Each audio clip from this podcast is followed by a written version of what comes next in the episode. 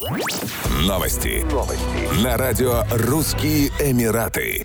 Компании, работающие с криптоактивами, смогут получать лицензии на ведение бизнеса в свободной экономической зоне Дубайская многопрофильная товарно-сырьевая биржа.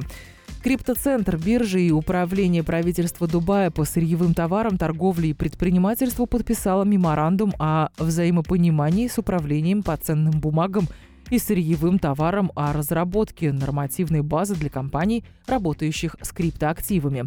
Совместно организации будут выдавать разрешения на ведение деятельности в фризоне компаниям, связанным с криптовалютами.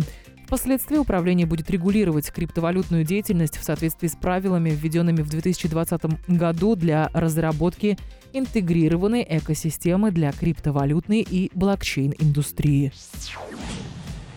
Организация Красного месяца в Объединенных Арабских Эмиратах распространит 200 тонн фиников в 10 мусульманских странах в преддверии священного месяца Рамадан.